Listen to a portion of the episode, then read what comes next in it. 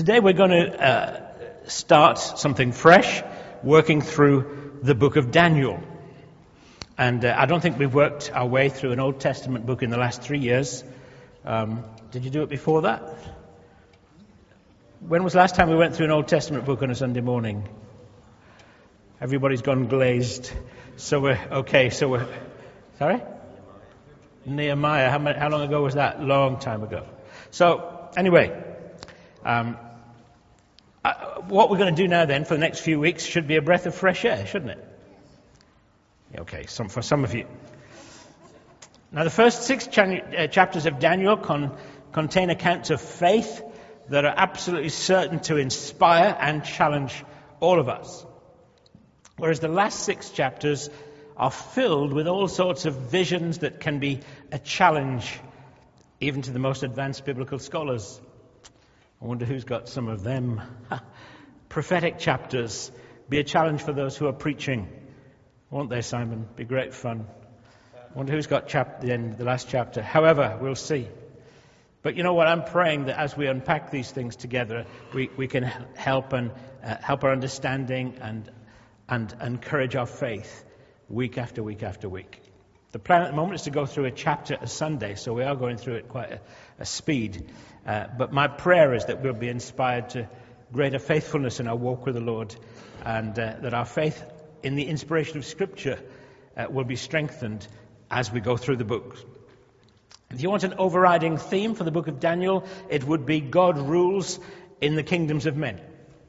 And uh, Daniel, whose name means God is my judge, lived during an interesting time in history. Mind, all of history seems interesting to me, but this was a particularly interesting time, about 600 BC, around that, uh, which time Jerusalem was taken captive by the Babylonians. Um, an initial group of Jews, the most educated and influential, were captured and taken to Babylon, and that group included Daniel and his friends. And then a while later, a second group of about 10,000 Jews were taken to Babylon. And that group included Ezekiel, the prophet Ezekiel. Uh, you can read that in Ezekiel 1 1 to 3. And then by 575 BC, Jerusalem was totally devastated by the Babylonian forces. Uh, and a third group of Jews were taken into Babylonian captivity. So there were a few people left behind, including the prophet Jeremiah. Uh, but in the main, the people of God were either in captivity or scattered amongst the nations. Everything was gone, basically. It was a wreck. So let's read Daniel, Daniel chapter 1. It will be on the screen, and, um, but feel free to get your Bibles out and read it there as well. Daniel chapter 1. Some interesting words in this one. In the third year of the reign of Jehoiakim, uh, king of Judah, Nebuchadnezzar, king of Babylon, came to Jerusalem and besieged it. And the Lord delivered Jehoiakim, king of Judah, into his hand along with some of the articles from the temple of God. These he carried off to the temple of his God in Babylonia and put it in the treasure house of his God. Then the king ordered Ashpenaz, chief of his court officials, to bring into the king's service some of the Israelites from the royal family and, no- and the nobility. Young men without any physical defect, handsome, showing. Isn't that great? Imagine being young, a young man like that. You know, who was like that when they were young men? Any guys here who, do you think that's a bit special? I mean, you know, without any physical defect, handsome. Any takers? No, okay. Just trying to think what I was like when I was that age, however. Just the way my mind works, sorry, but I just, in fact, I just, just, we, we read this and go, wow, must have been some guys, these handsome, showing aptitude for every kind of learning, well informed, quick to understand, quali- and qualified to serve in the king's palace. He was to teach them the language and literature of the Babylonians. The king assigned them a daily amount of food and wine from the king's table. They were to be trained for three years, and after that they were to enter the king's service. Among those who were chosen were some from Judah Daniel, Hananiah, Mishael, and Azariah. The king's official gave them new names. To Daniel, the name Belshazzar, To Hananiah, Shadrach. To Mishael, Meshach. And to Azariah, Abednego. Remember those names? Who used to sing about those in Sunday school? Anybody? Should be a song about Shadrach, Meshach, and Abednego, but But Daniel resolved not to defile himself with the royal food and wine, and he asked the chief official for permission not to defile himself in this way. Now, God had caused the official to show favor and compassion to Daniel. But the official told Daniel, I'm afraid of my lord the king, who has assigned your food and drink. Why should he see you looking worse than the other young men of your age? The king would then have my head because of you. And Daniel said to the guard, whom the chief official had appointed over Daniel, Hananiah, Mishael, and Azariah, Please test your servants for ten days. Give us nothing but vegetables to eat and water to drink. Then compare our appearance with that of the young men who eat the royal food, and treat your servants in accordance with what you see. So he agreed to this and tested them for ten days. At the end of the ten days, they looked healthier and better nourished than any of the young men who ate the royal food. So the god took away their choice food and the wine they were to drink and gave them vegetables instead. To these four young men, God gave knowledge and understanding of all kinds of literature and learning, and Daniel could understand visions and dreams of all kinds. At the end of the time set by the king to bring them into his service, the chief official presented them to Nebuchadnezzar. The king talked with them, and he found none equal to Daniel, Hananiah, Mishael, and Azariah. So they entered the king's service. In every matter of wisdom and understanding about which the king questioned them, he found them ten times better than all the magicians and enchanters in the whole kingdom. And Daniel remained there until the first year of King Cyrus. Wow, there's a, a, long reading, but it's a good story. It's interesting. I read it all because actually we're, we're dealing with chapter after chapter, and you need to understand everything I speak is out of this story and you've heard the beginning of this story this morning. I've got three points, as usual, although there, actually there could easily be four. The fourth one would be excellent leadership, but I haven't time to unpack that. Um, so we'll have to settle for the three. And the first one is God's people in the right place at the right time. Second, faith or compromise. And the third, uh, the third one, long term commitment. So God's people at the right time in the right place. Although this would seem a, a, very bleak time in the history of the people of God, as we read through the book, we come face to face with the sovereignty of God. And we see that God was working out his purposes on the earth. Interesting, we've had bits today about tough times and struggling through things and still keeping our focus right and praising God through it. But actually, God is at work all the time in all the stuff of life, and we see it here very, very clearly. Our world today may seem a mess, but our God is working his purposes out even now. Do we believe that? Because he is. He is. It's not out of control. Our God knows the end from the beginning. He's the Alpha and Omega. He knows the future. The devil and all the demons of hell don't know the future. Only God knows the future. With God, we cannot lose if we will follow him in simple obedience. So when Jesus says this to us in Matthew 6, 25 to 34, he means every word, and I'm going to read it to you. But you see, if you, if you believe God's absolutely in charge and nothing's out of control, this makes sense. If you don't believe this, it doesn't. This is what Jesus said. Therefore, I tell you, do not worry about your life. What you will eat or drink, about your body, what you will wear. Is not life more important than food and the body more than clothes? Look at the birds of the air. They do not sow or reap or store away in barns, and yet your heavenly Father feeds them. Are you not much more valuable than they? Can any one of you, by worrying, add a single hour to your life? Why do you worry about clothes? See how the, the flowers of the field grow? They do not labor or spin, yet I tell you, that not even Solomon in all his splendor was dressed like one of these. If that is how God clothes the grass of the field, which is here today and tomorrow is thrown into the fire, will he not much more clothe you, you have little faith? So do not worry, saying, What shall we eat, or what shall we drink, or what shall we wear? For the pagans run after all these things. And your heavenly Father knows that you need them. But seek first his kingdom and his righteousness, and all these things will be given you as well. Therefore, do not worry about tomorrow, for tomorrow will worry about itself. Each day has enough trouble of its own. Our God is in charge, and we are his people. Wow. Do you feel safe? Absolutely safe. We can't lose. Our God is in charge, is all powerful, and we are his people. Hallelujah. So we see right in the middle of this time of captivity and struggle, in a time when the people of God in Daniel's day could have been lost as a unique people group, God had his people in the right place at the right time. And that has been true throughout all of history. And it's still true today. In our reading, we have Daniel at about 16 years old, handsome, perfect without defect. These must have been some guys. I'd like to think I was like that when I was 16. Didn't quite.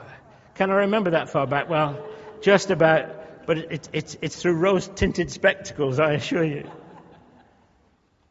But these were God's men, these, these guys, these four guys, around 16 year olds, young people, God's men and women in the right place at the right time. Don't wait till you're 30. Don't wait till you're 40. Don't wait till you're 50 or 60. Right now, at 10, 11, 12, 13, 14, 15, and 16. God's people, right now. Very significant. Called of Him in the right place at the right time.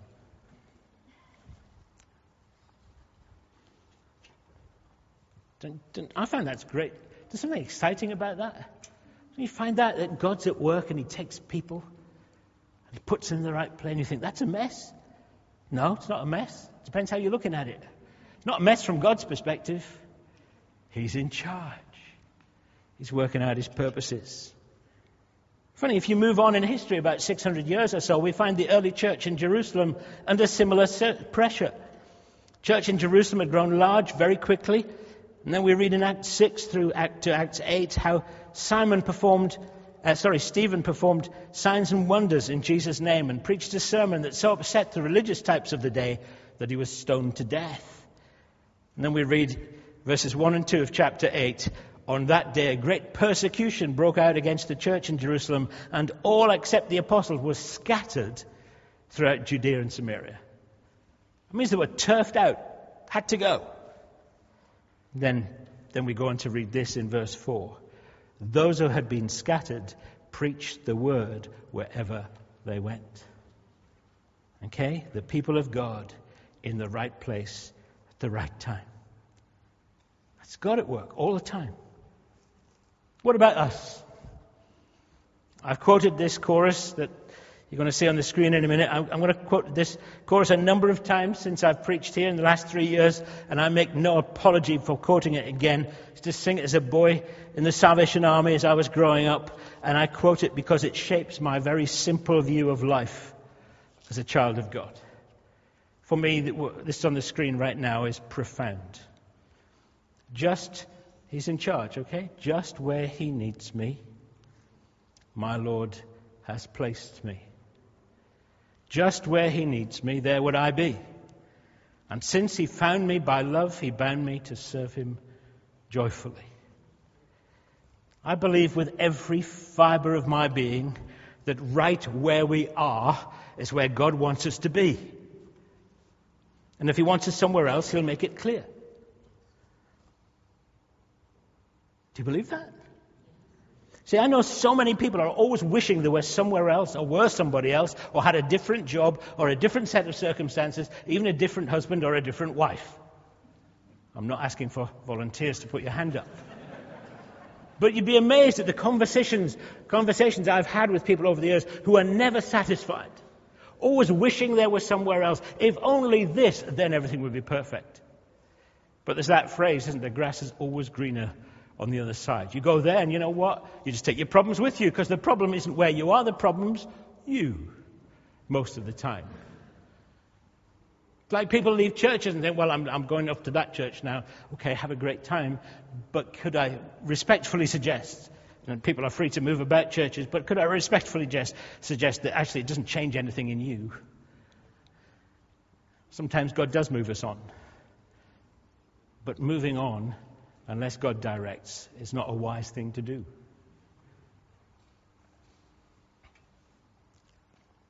Some people are, of course, disobedient to his calling. Have a look at Jonah. Just read through Jonah if you want an Old Testament book. God said, Go here, and he said, No. Finishes up in the belly of a whale. But perhaps that's not going to how, how to work with you. But the, the point, I mean, people are sometimes disobedient to the calling and direction of God. But in my opinion, and in the main, I find that the people of God kind of just drift through life, not realizing that where they are is where God has called them to be. And so, right here, each day, He wants us to live for His glory and serve Him faithfully. Now, that's worked out. That's worked out in your workplace, in your school, with, in your street, with your neighbors. Ouch. Okay? That, that's right where you are. God says, now live for my glory. Because if he's in charge, where we are must be the right place, unless, he's, unless we know we're in disobedience. Don't, don't you? Do, do, you get it? You look at me a bit vague. See, I, I, believe this with every fiber of my being. It's how I live my life. I, I, I just go where God says go and camp there until he says go somewhere else. And while there, you live for his glory. That seems to be the Christian life. This applies if we've lived in Teesside all our lives, or if we've moved here for whatever reason. Jean and I moved here because God moved us here. And here we stay, I assure you, unless God moves us somewhere else. And to be honest, I don't think He will. well, He might move us to glory one day, but, and, you know. If, but the reason I say that is because we were 17 years at the church in Milton Keynes that we were part of the church plant. 17 years there. We were nearly 15 years in Bedford. We've been here three. Okay? There's a way to go yet. You know, ask me when we've been here 15 years if God's moving us on. And as I say, it probably will be to glory by then. Whatever the reason you came to, to, to, to Teesside for, there's a plan. I found it very interesting while on our trip in Turkey, in Yalova, like here in Teesside, there are very many asylum seekers and refugees. And unless God intervenes, every one of those refugees in Turkey will be moved off to another country in two to four years' time.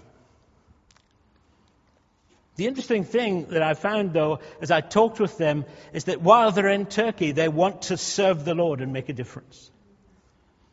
In fact, I think they may be very, very effective in reaching the Turks with the gospel. I think God has a plan. Turkey is a very difficult, difficult country to reach. There's only about 5,000 Christians in Turkey, the whole of 70 million people and people are working really hard and trying to plant churches. I think God has a plan. And I think it's a, it's a people coming from a Muslim country into, into Turkey who are going to shine and live for Jesus while they're there. And I believe it'll bear much fruit. I see it ever so clearly. It's really exciting, actually. And I'm in touch with them. I'm now in touch on Facebook with the, the guy called Carol that I led to the Lord. And I said, How are you doing? And he says, I'm walking with God. Hallelujah. It's really exciting. I'm walking with God. Thank you, sir, he put. And I thought, I don't know about the sir bit, but bless him. Sir Paul. dear, dear, dear. Servant Paul would be better, perhaps. As I said, in some ways, the situation in Yalova is similar to us here in Teesside. Here we have many asylum seekers and refugees being placed here. Many of you came here because of your faith. Your faith had made it unsafe for you in your own country. Others of you have found Jesus as your Lord and Savior since you arrived here. Either way, I believe with all my heart that God has placed you here with a clear purpose of serving Him faithfully as long as you're here. You're not just passing through.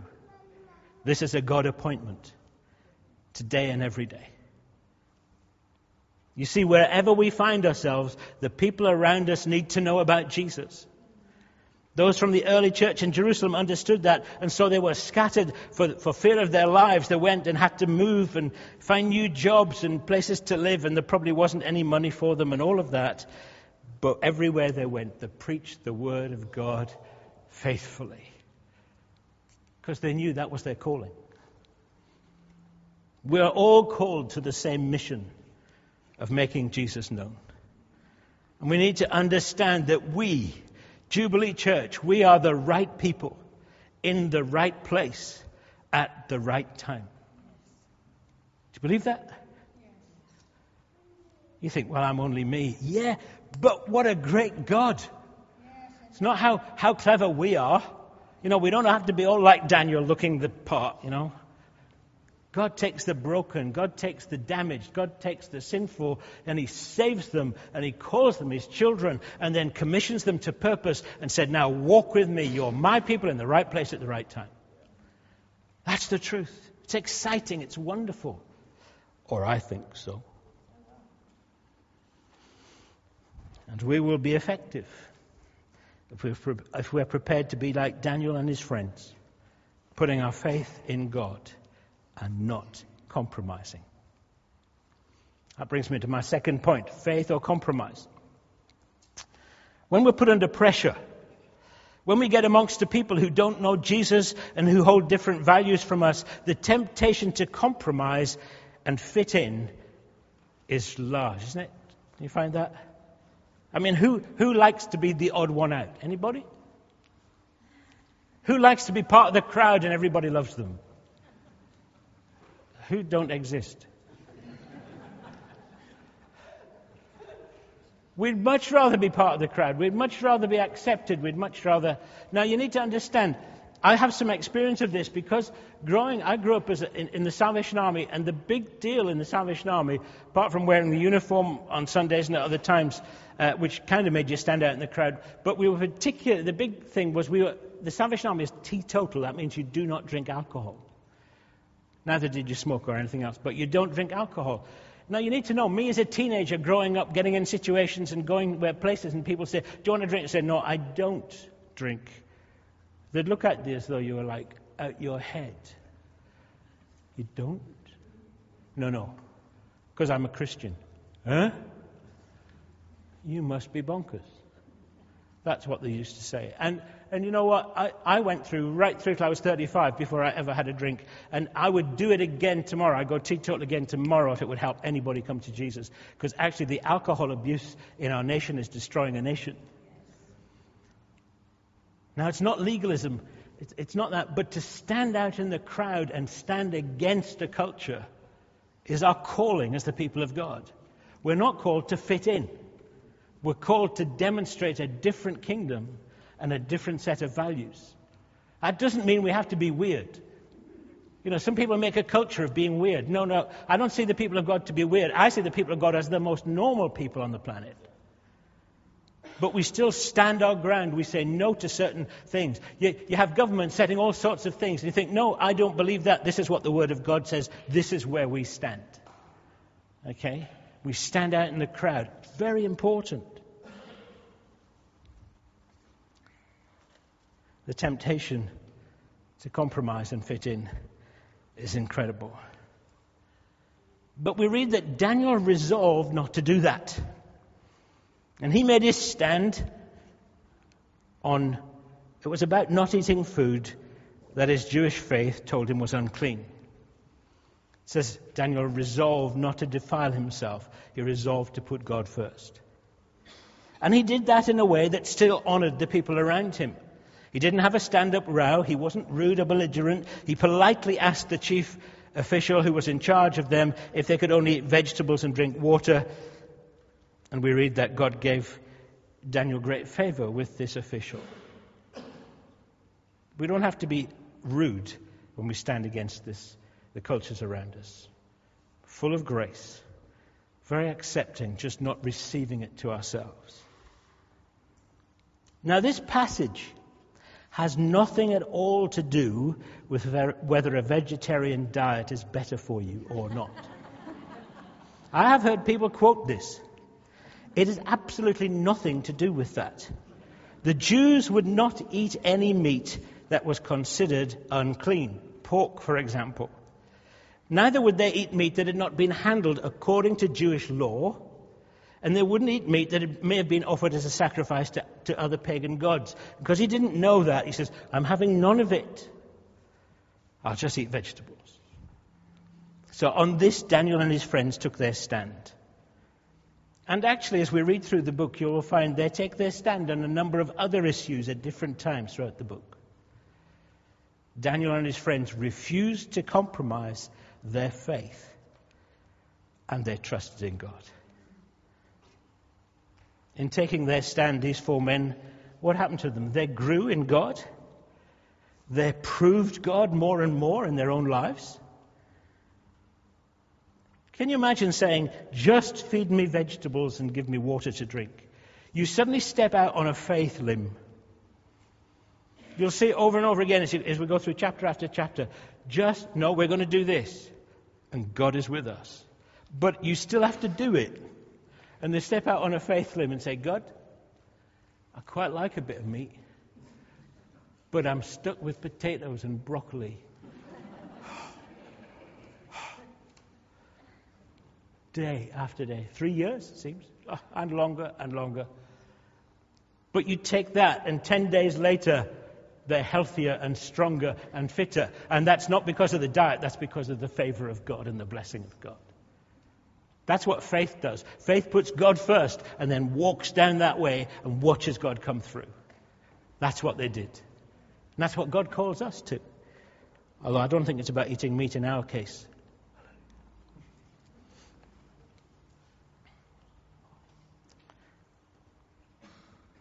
And so the first effect of their uncompromising obedience was that the chief official appointed over them saw God at work in their lives. Lots of other people wouldn't know. But this guy knew what was going on, and, and he's thinking, well, okay, you want vegetables and water, but I'll, I'll, give you the 10 days, but you know what? You'll be, you'll be looking a bit pale and a bit wobbly, and, and they look better than ever. And thought, oh, What's this? This is a testimony to God. This is a testimony saying we put God first. Watch how he blesses us. And that, that's where the, the testimony, the, the witness started with this one guy in the nation.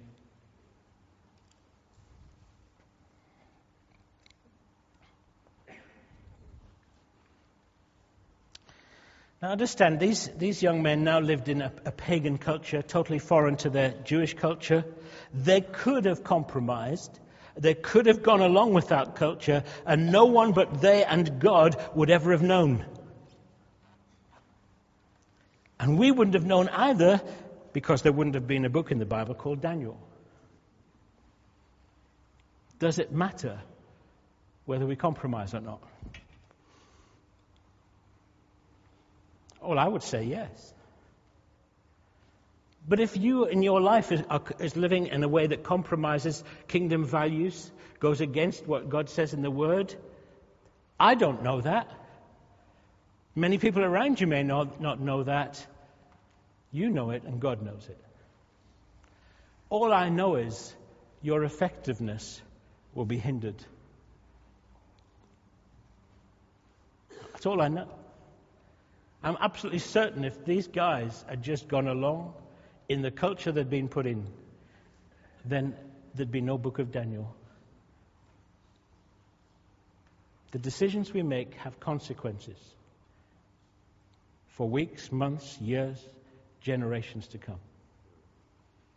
Same with our families, all that sort of thing. You know, when it says about the sins of the parents being visited on the children, it, it's not, we, we kind of, th- we, we think of that in a very narrow way. It's just about what you set as parents, what you set in your values as goes through family lines, goes right through. It has, it bears much fruit. If you walk in faith and obedience, then it moves through whole generations of families and sets the pattern for the future.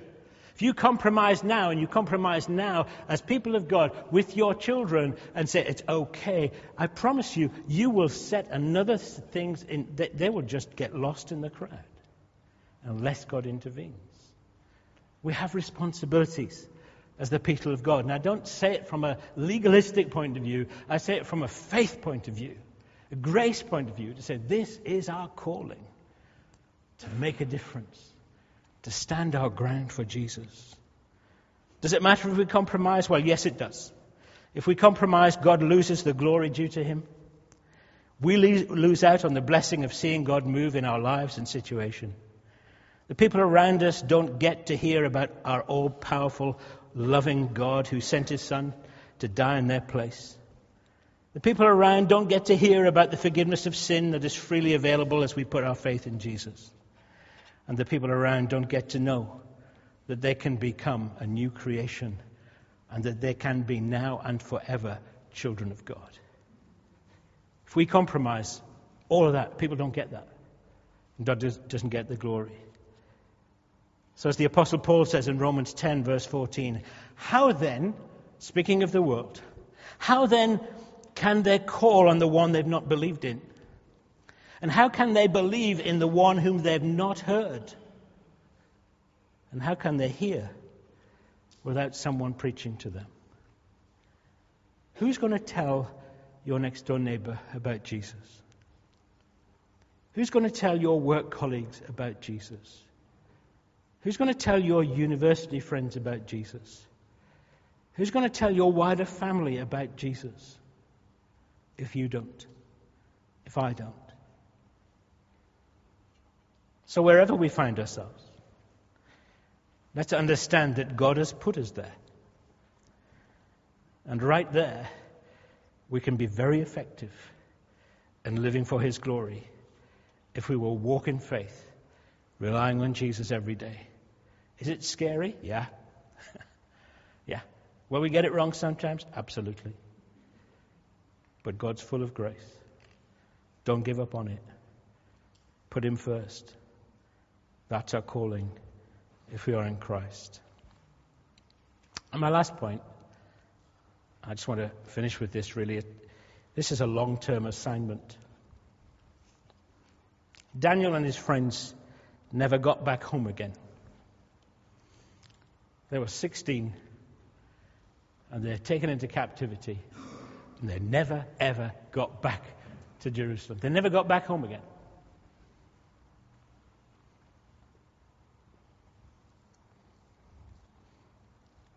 Being effective for Jesus is a long term commitment.